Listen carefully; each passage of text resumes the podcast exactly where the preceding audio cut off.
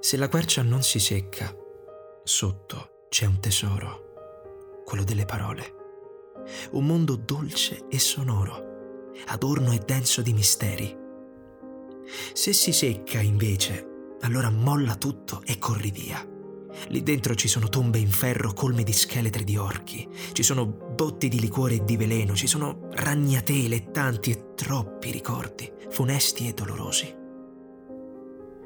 Alla quercia che non si secca chiesi allora il segreto delle parole senza tempo, sospese, non capite, perse e vuote, di quelle sole e lente, senza direzione alcuna e senza movente.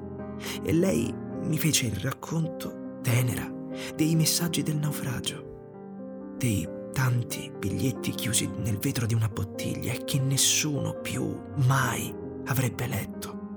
Volle parlarmi poi delle parole in cerca di un soccorso e di un compagno, di quelle che uno cova dietro il retro di una stanza e delle parole dei poeti di cui mai si seppe il nome.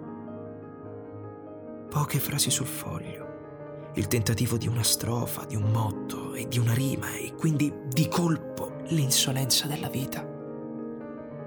Di chi prega senza un Dio e delle parole del prete all'uomo che è già morto.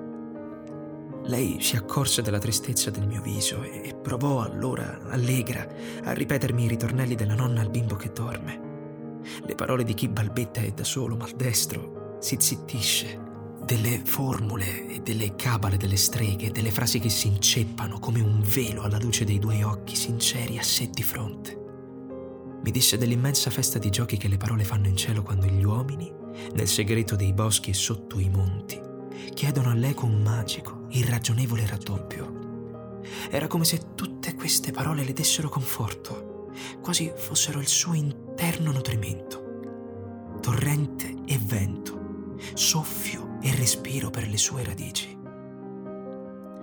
Fu quello della quercia che non si secca, il racconto di un mondo d'oro, un universo terso e sereno, in cui le stelle erano le parole, le frasi le comete e il tono della voce il loro intimo colore. Io, per scherzo, nonostante cresca e mi invecchi, credo per intero a queste storie e spesso lo confesso, mi ritrovo con gli occhi svegli e le orecchie aperte tra il sonno e i sogni, a sentire il magico fruscio delle fronde della quercia che non si secca. Altre volte alzo lo sguardo al cielo e oltre il tronco, tra i rami e le foglie, vedo lunghissime sequenze di parole, incastrate e inafferrabili, profonde e libere.